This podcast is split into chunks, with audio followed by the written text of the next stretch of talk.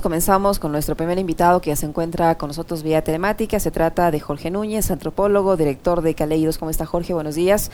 Bienvenido. Gracias por uh, habernos aceptado esta invitación para dialogar aquí en Punto Noticias de Radio Pichincha. Le acompañamos a Alexis Moncayo, quien le habla a Licenia Espinel. antes de hablar sobre esta propuesta del presidente de la República sobre la reforma parcial a la Constitución sobre el rol de las Fuerzas Armadas, yo quisiera preguntarle su criterio desde su experiencia respecto a este video que ha, que ha eh, posteado el presidente de la República Pública en sus redes sociales en las últimas horas de, este, de, la forma eh, como ahora eh, son tratados los cabecillas de las bandas de, eh, que controlan las cárceles y que están ubicados en, en la roca.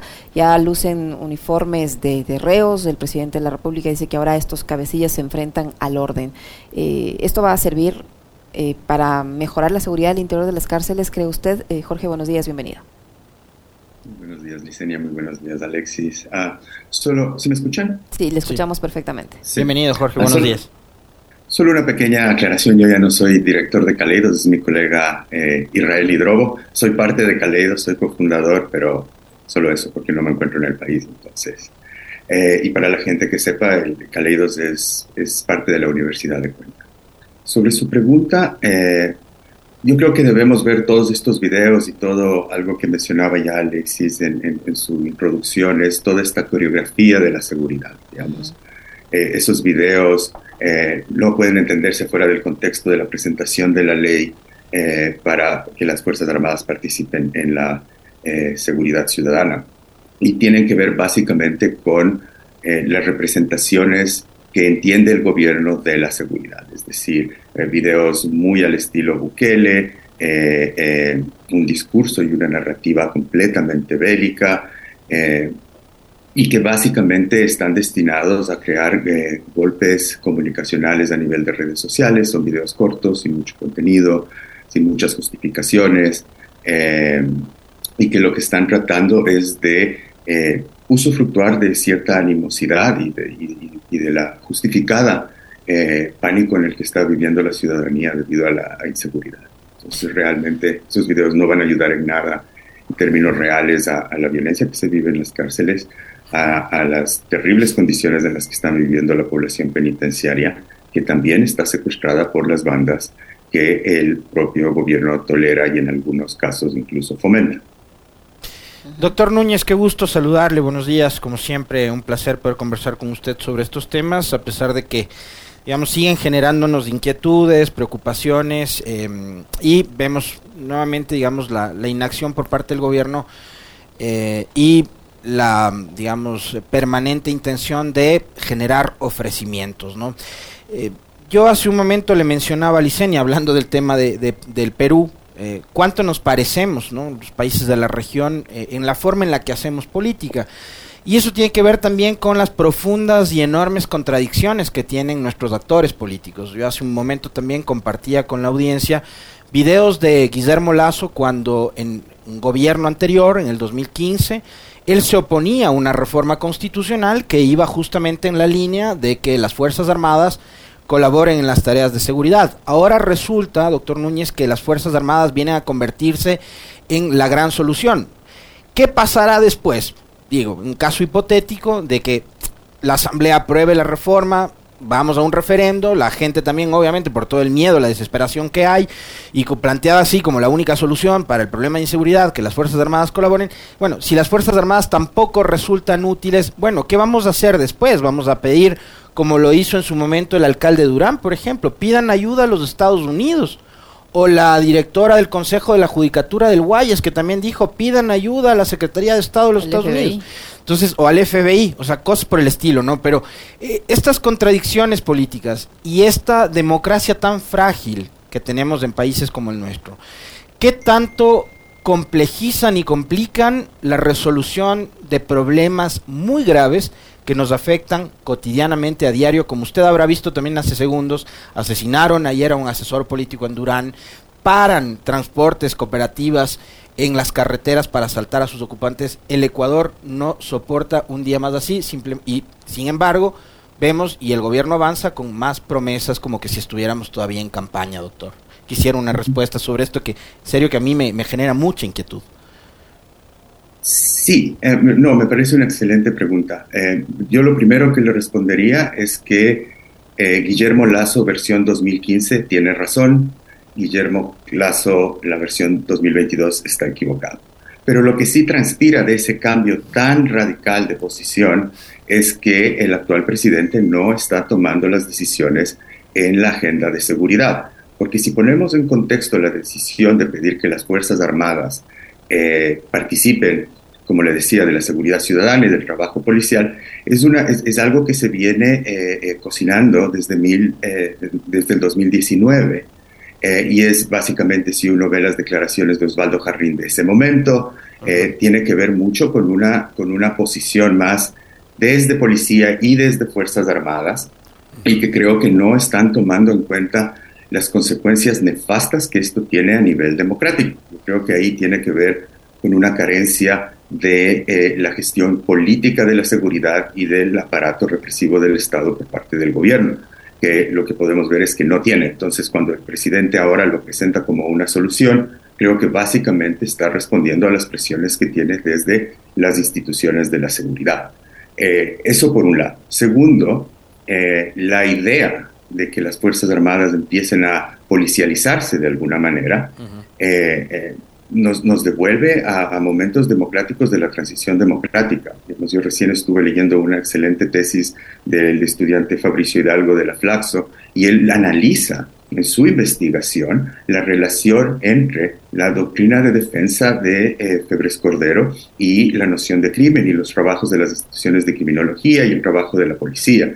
Y lo que muestra en su estudio eh, que me parece que es muy pertinente para el debate coyuntural, es que cuando la lógica de la defensa y la lógica militar se apodera de, digamos, del concepto de crimen, lo que tenemos es básicamente esta guerra entre buenos y malos, entre subversivos y no subversivos.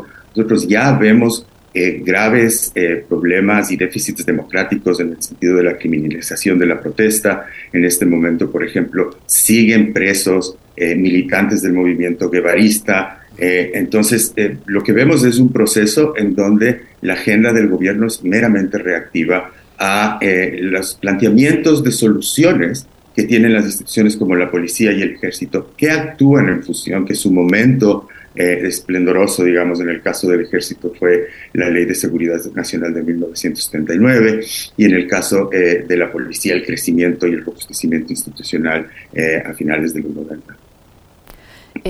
Doctor Núñez, en este contexto se produjo ayer una reunión con una alta autoridad de los Estados Unidos, secretario de Seguridad me parece, ¿Cómo aporta este tipo de reuniones? Él ha dicho que eh, la cooperación se va a intensificar con el Ecuador, que se va a trabajar en equipo eh, con los Estados Unidos en temas de defensa, de seguridad, de combate al crimen organizado, eh, para ayudar al Ecuador en esta lucha. ¿Hasta qué punto este tipo de reuniones o de ofrecimientos pueden colaborar para este objetivo? Mire, básicamente lo que hay que leer es la agenda de Washington en el sentido de la guerra contra las drogas. El interés de la embajada y el interés de los representantes de los Estados Unidos es su política antinarcóticos. Es una política antinarcóticos que básicamente desde hace 50 años tiene el mismo presupuesto. Debemos atacar el tráfico en los países productores o en los países de tránsito para que no entre a Estados Unidos y en ese sentido es un tema de seguridad nacional. Eh, yo varias veces he repetido que eh, cuando se reúne, cuando se reúne el presidente con la embajada de Estados Unidos para hablar en temas de seguridad, es igual que si el presidente se reuniera con Monsanto para hablar de agricultura. Los intereses que están ahí no son los intereses del Ecuador, son los intereses o de una corporación y también de las corporaciones. Recuerde que la guerra contra las drogas no solo es del Estado norteamericano, sino todo el complejo industrial militar norteamericano, que es básicamente corporativo y privado. Entonces hay muchos intereses y mucho dinero en juego. El Ecuador, geopolíticamente, en este momento es el único aliado que le queda, eh, eh, digamos, vamos a ver cómo, cuál es el desenlace de Perú, pero después de que el presidente Petro toma el poder en Colombia y empieza a hablar de regularizar los mercados de cocaína, eh, cambia la, la, situación geopolítica para Estados Unidos y Ecuador se convierte en un aliado indispensable. Entonces yo creo que cada vez que habla con la embajada, lo que debemos es preocuparnos, los ciudadanos que aspiramos a un Ecuador democrático, que aspiramos a un Ecuador donde no se militarice en las ciudades y donde no se militarice y se criminalice la, el disenso democrático. Hace algunos, hace algunos días yo leía en la cuenta de Twitter de Juana Francis Bone, que seguramente Juan debe, debe ubicarle muy bien. Eh, nosotros le hemos entrevistado a Juana Francis algunas veces eh, para hablar sobre la situación que está viviendo Esmeraldas, por ejemplo, ¿no? Y ella, eh, de alguna forma, nos decía hace algunos, algunas semanas atrás que conversamos, lo, lo, ideal no es justamente lo que nos, nos viene diciendo Jorge Núñez, militarizar Esmeraldas para una supuesta eh, percepción de seguridad, ¿no? O sea, tener patrulleros o este carros militares paseándose por las calles durante todo el día. Porque le leí en, Twitter a Juana Francis de que uniformados, no sé, no, me, no recuerdo bien si eran policías o militares, habían entrado, habían irrumpido violentamente en uno de los domicilios de sus familiares buscando no sabemos qué. ¿no? Pero, por ejemplo, eso, ¿qué tipo de sensación de seguridad puede dar? Que vengan y entren a las instalaciones de tu casa o de tu oficina o tu trabajo eh, uniformados a buscar quién sabe qué eh, y lo único que te terminan generando es miedo, ¿no? Eh, esa, esa suerte y esa... esa ese discurso y ese relato de la militarización de la seguridad, Jorge, ¿ha dado resultado en algún otro país, en alguna sociedad, en el combate contra la delincuencia? No, digamos, los, los ejemplos que tenemos, si usted va y ve el ejemplo de México, si usted va y ve el ejemplo de, Colombia, eh, es contraproducente y es contraproducente para la propia institución militar, porque lo que sí debemos diferenciar del, del, contexto de la transición democrática y de, de, los militares de Febres Cordero, ¿no es cierto? Eh, y de la policía de Febres Cordero, es que actualmente ya logísticamente, ¿quién va a hacerse cargo de las tareas conjuntas? Esta vez es la policía la que tiene mucho más poder que el ejército en, la relación, la que tutela la democracia, como decía algún ministro que ya no está. Entonces, eh, eh, esto, esto le va a afectar al, ejército. Esto eh, es, es, una decisión que se está tomando en los altos mandos, pero que institucionalmente va a tener efectos y que vamos a retroceder mucho en las discusiones que tuvimos en 2004, sobre todo con el libro blanco, cuando se hablaba de la crisis existencial castrense después de la solución del conflicto con el Perú. Eh, eh, el ejército se había dedicado, había, se había repotenciado y, estaba haciendo su trabajo. Entonces, regresarlo a tareas policiales, eh, solo recordemos, los militares y los policías en el Ecuador tienen una relación muy, muy tensa. Ahora, sobre lo que decía Ana Francis, y ya desde el punto de vista de la ciudadanía, la militarización es básicamente eh, poner a ciudades enteras en, estados de sitio y de guerra. Esto no ayuda en nada ni a la salud mental. Caleidos está haciendo una investigación sobre depresión materna y sobre eh, eh, trauma en, las zonas de frontera y lo que más bien nosotros encontramos en los datos empíricos es que la presencia militar o la presencia policial no necesariamente no, necesariamente genera una percepción de seguridad. Además, porque en territorios lo que sí sabemos es que el poder criminal y el poder estatal actúan conjuntamente, no son completamente separados. Y la gente eh, tiene sospechas, digamos, la policía en este momento tiene unos índices de credibilidad bajos. Eh, eh, entonces, a mí, a mí me parece que, que, que Ana Francis está completamente en lo correcto cuando ella, yo le escuché en la entrevista y ella decía, nos trajeron una guerra. Exactamente, esa fue la frase que usó. Y esa frase a mí me parece lapidaria y muy específica, y eso es lo que están haciendo con esta, este intento de reforma constitucional. Ahora, formalizar eso, perdón. Formalizar en caso de que eso sea aprobado. Eh, también, eh, eh, Jorge, en las últimas horas se han incorporado 1.300 nuevos guías penitenciarios. En la ceremonia de graduación estuvieron muy uniformados, con aparentemente todas las seguridades, pero resulta que los incorporan a la, custodia del sistema carcelario sin equipamiento. Eh, se ofrece alrededor de mil guías penitenciarios para el 2023, pero no hay el equipo necesario básico para que puedan trabajar. Si bien se reduce un poco el déficit de guías penitenciarios, pero ¿qué labor van a poder hacer si no tienen los elementos básicos de protección y no se sabe cuándo se les va a proporcionar dichos elementos? Ellos han sido distribuidos en distintas cárceles eh, con la experiencia que les da el haber participado de estos cursos, de estos entrenamientos, no más allá de, eso. ¿Qué, ¿Qué, posibilidades tienen de poder hacer bien su, su trabajo en esas condiciones? Bueno, en el diagnóstico que hizo Caleidos en 2021 sobre el sistema penitenciario, una de las cosas que encontramos es que los funcionarios del sistema eh, realmente no están entendiendo las decisiones institucionales, de política institucional. En segundo lugar, están con trabajo, con exceso de trabajo y a niveles de estrés también muy eh, eh, altos. y esto tiene que ver con que no tienen los suministros necesarios. Entonces, básicamente, deberían preguntarse desde el punto de vista de la administración pública, eh, vamos a incorporar a mil personas, mil trescientas personas que no van a tener las capacidades para ejercer su trabajo. Eso es ponerlas en riesgo laboral. Y eso es básicamente no tomar en cuenta que eh, es no atender el problema integralmente. Entonces creo que también hay que reconocer, es un paso, si había un déficit de guías penitenciarios, está bien que se cubra ese déficit. Pero el mayor problema que tiene la población penitenciaria en este momento tiene que ver con el gobierno criminal de las cárceles. Y ese gobierno criminal ha sido tanto, no solo, no, solo tolerado, perdón, sino fomentado por los acuerdos a los que ha llegado el poder estatal con las bandas criminales, que son en este momento las que controlan la narrativa no solo eh, de, la, de la inseguridad, sino de lo que está pasando en todo el país porque básicamente tenemos que pensar que cada vez se fortalece más, cada vez nos hablan más de inteligencia policial. Inteligencia policial se ha convertido en un concepto casi cajón desastre para justificar, digamos, yo le reí al, actual ministro recientemente decir, tenemos información de que los políticos están actuando con, con el narcotráfico, pero no se da la dicha información tenemos información, igual fue en las protestas. Entonces, realmente eh, a mí me preocupa mucho eh, eh, este discurso de la inteligencia policial. Me preocupa mucho que no se ha tomado la decisión que se ha sugerido varias veces por la Alianza contra las Prisiones, por ejemplo. Hay que sacar a la policía de las cárceles. La policía no está preparada para rehabilitar gente, está preparada para otras cosas. Pero no, seguimos insistiendo en poner más fuerzas represivas, ahora el ejército, en este tipo de problemas.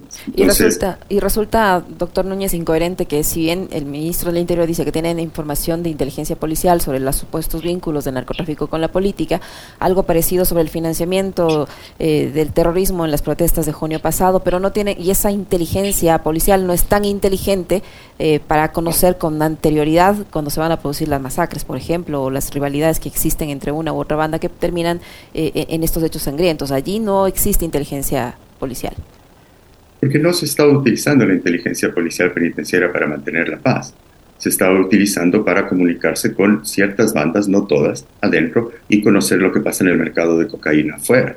Se está usando a la población penitenciaria como la fuente de inteligencia policial más importante que tiene el país. Entonces, ese, ese es un problema. Y la segunda cosa es que eh, nosotros como ciudadanos también está muy bien que la policía y el ejército y que haya una secretaría de, de, inteligencia, pero necesitamos mecanismos de rendición de cuentas y también mecanismos en los cuales se diga exactamente qué es lo que está haciendo. Los famosos informes de inteligencia ahora circulan en redes sociales los mismos policías alimentan esos informes de inteligencia a muchos medios de comunicación, estos se reproducen como si fuesen noticia y enseguida ya estamos en un escenario en donde eh, sin ningún juzgamiento eh, eh, estamos hablando de esta persona es culpable o esta persona no es culpable. a mí lo más preocupante desde el punto de vista de la democracia es que el gobierno insiste en un antagonismo con el Poder Judicial. La policía constantemente sale y dice, hemos hecho nuestro trabajo, ahora ojalá los jueces lo hagan porque nunca lo hacen, lo cual es injusto con muchos jueces de la función judicial. Y también... Eh, em, ahora, ahora nos dicen que si no estamos de acuerdo con la, con la reforma constitucional o que si no estamos de acuerdo con la consulta, somos narcotráficos. Entonces yo creo que, que, están creando este enemigo interno y que todos podemos en algún momento caer en esa categoría si se produce un informe de inteligencia. Doctor, eh, yo tengo una inquietud em, que, digamos, quiero, quiero tratar de conectar con varias ideas que se me venían a la cabeza ahora mismo. Una, recuerdo que hace algunos días atrás eh, Luis Córdoba publicaba también un artículo en donde él alertaba sobre un hecho que es, es fundamental, ¿no? Y es, a propósito también desde lo político, Cintia Viteri, hace algunos días recordará usted en un comunicado público, eh, ella mencionaba de que las bandas criminales han venido a instaurar, instaurar una suerte de gobierno alterno, paralelo, decía Cintia Viteri, ¿no? Eh, a ver, ¿qué, hacen esas bandas en, zonas, además, sumamente deprimidas desde el punto de vista socioeconómico? Ofrecerles oportunidades a chicos que probablemente dejaron de estudiar, por la razón que fuere, porque su familia no tiene recursos o por la misma pandemia, tenemos una comunidad de 50, 60 mil niños, niñas que han dejado, se han visto obligados a dejar de estudiar, eh, pero eso tiene que ver también con la ausencia del Estado y de políticas públicas que vayan en beneficio de justamente este sector de la población. Entonces, el narcotráfico, la delincuencia o el crimen organizado le brinda oportunidades, llamémosle así, a estos jóvenes que, que no tienen otra opción. ¿ya? Entonces, por ahí algún ingreso y tal. Tenemos una economía dolarizada. Eh, el, negocio del narcotráfico es una realidad.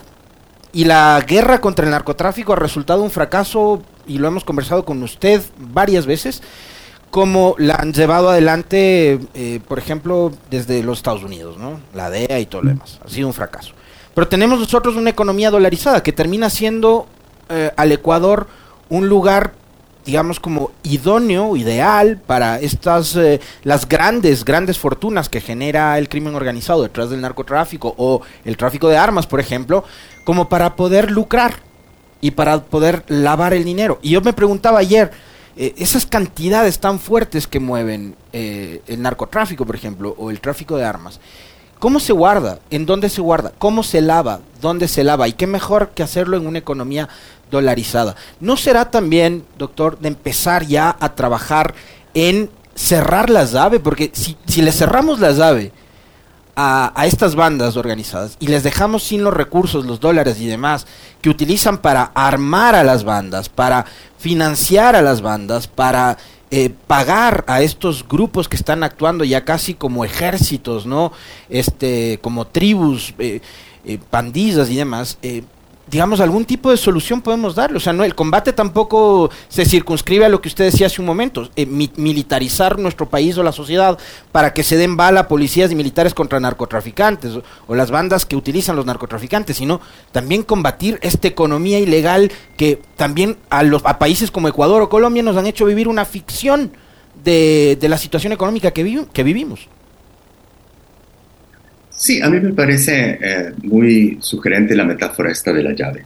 Y lo que debemos ver ahí es, si usted ve la población penitenciaria, la población penitenciaria son personas en su mayoría pobres, ¿no es cierto? el, 42% de la población penitenciaria no tiene educación primaria, han sido marginados del mercado laboral, son jóvenes de entre 18 y 29 años en un 40%. Entonces las cárceles no están llenas de donde se lava el dinero. La policía realmente tiene muy poca capacidad de eh, enfrentar los delitos de lavado de dinero, porque ahí están involucradas las élites. Entonces, eh, eh, pero eso no es parte de la estrategia de la guerra contra las drogas. Pero debería ser. claro que debería ser. La UAFE, ¿qué, está haciendo la UAFE? ¿Qué está haciendo la Fiscalía?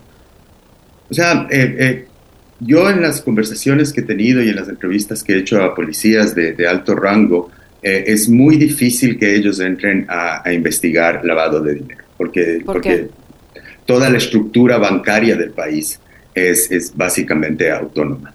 Eh, eh, entonces, no, eh, pueden, pueden hacerlo, pueden hacerlo de modo muy, muy limitado. Es algo que ha pedido la policía, pero siempre le dicen que no, que ahí no se meta. Y cuando ya empezamos a hablar de lavado de dinero, por experiencias de otros países, y quiero responder dos preguntas aquí. La una es la legitimidad política o la soberanía criminal que pueda generar organizaciones de las que estamos hablando en lugares populares. Y la otra también es qué es lo que nos enseña la investigación sobre lavado de activos. Una de las cosas que debemos ver y deberíamos prestar atención es al mercado inmobiliario de las ciudades. Digamos, una de las formas en las que se lava dinero es convertir los dólares en ladrillos. Y eso eh, es lo que nos dice la investigación comparada en varios, en varios lugares. Entonces, eh, eso creo que es una tarea pendiente de la academia y es algo que se debería trabajar. Pero usted también hace, usted nos plantea una alerta muy importante, doctor Núñez. Dice, el sistema bancario es un sistema autónomo, se autorregulan. ¿Qué pasa con la superintendencia de bancos? Si usted, Licenia, va mañana y deposita 10 mil dólares en una cuenta, le van a investigar de dónde sacó los 10 mil dólares. No solo eso, yo te cuento y les cuento una anécdota. Un billete de 100 dólares no te lo reciben. Si tú no declaras que es lícito, si tú no llenas un formulario para hacer un depósito, 100 dólares. Yo no me imagino cómo los millones de dólares de estos sectores oscuros están eh, eh, acumulándose en algunas instituciones financieras y son utilizados para este tipo de, esquemas de mobiliarios, no solo en, otros países, sino aquí mismo. Sí, ¿no? Y ese es un tema que, se necesita investigar. Los crímenes financieros son un problema y son un problema en el Ecuador y sus, y sus, y sus conexiones con distintas industrias. Entonces, pero eso, si usted ve, de eso no estamos hablando. y los militares no van a ayudar en nada a eso los militares no son auditores. Entonces no necesitamos militares en las calles, necesitamos contadores en los bancos y en las empresas inmobiliarias haciendo auditorías de dónde salen los recursos en los que se construye obsesivamente en las ciudades del Ecuador. Eso necesitamos, no militares. Y en el segundo tema, que tiene que ver con eh, la, soberanía criminal que se está construyendo, esto de solo tener esta oportunidad, de que la gente realmente ve en el narcotráfico una opción laboral concreta y una posibilidad de realización personal, eso es básicamente el Estado. Pero usted no crea presencia estatal con políticas de mano dura, usted no crea presencia estatal con la mano derecha del Estado, que es la represión. Usted crea presencia estatal con la mano izquierda del Estado, con servicios de bienestar con oportunidades reales y concretas. Y volvamos a lo que dijeron, lo que hablamos en el caso de Esmeraldas. ¿Cómo se está discutiendo en este momento la desmovilización o que la gente no quiera entrar en un grupo eh, de delincuencia organizada, como le llaman los policías? ¿Cuáles son las alternativas reales que se le está dando a la gente? Entonces, porque el problema del discurso gubernamental es que es meramente moral. Usted es bueno o es malo pero todos somos buenos y malos, pero también todos tenemos hambre, todos necesitamos sobrevivir. Y yo he trabajado en los últimos 20 años, yo empecé a trabajar con prisioneros ligados a la industria del narcotráfico en 2004 y he seguido la vida de un grupo de 25 personas por 20 años. He visto sus intentos por salir de las economías ilegales he visto cómo esos intentos son fallidos, cómo básicamente es casi imposible conseguir un trabajo después de que uno ha entrado en una cárcel, que las posibilidades de generar emprendimientos y de utilizar el capital humano que ellos tienen es casi imposible y que básicamente usted lo que entra es al sistema y una vez que entra no sale. Entonces, lo que nos debemos preguntar una vez que salga la policía de la cárcel es, cómo vamos a hacer la transición de las personas. Las personas que están presas son comerciantes, comerciantes informales. ¿Cómo vamos a dinamizar una economía que en el Ecuador tiene un 60% de gente sobreviviendo en el día a día de la economía informal? Terrible. Muchísimas gracias, doctor. Siempre es muy interesante conversar con usted, muy amable por habernos acompañado. Como siempre, un gusto, doctor. Un abrazo. Muchas gracias, un gusto.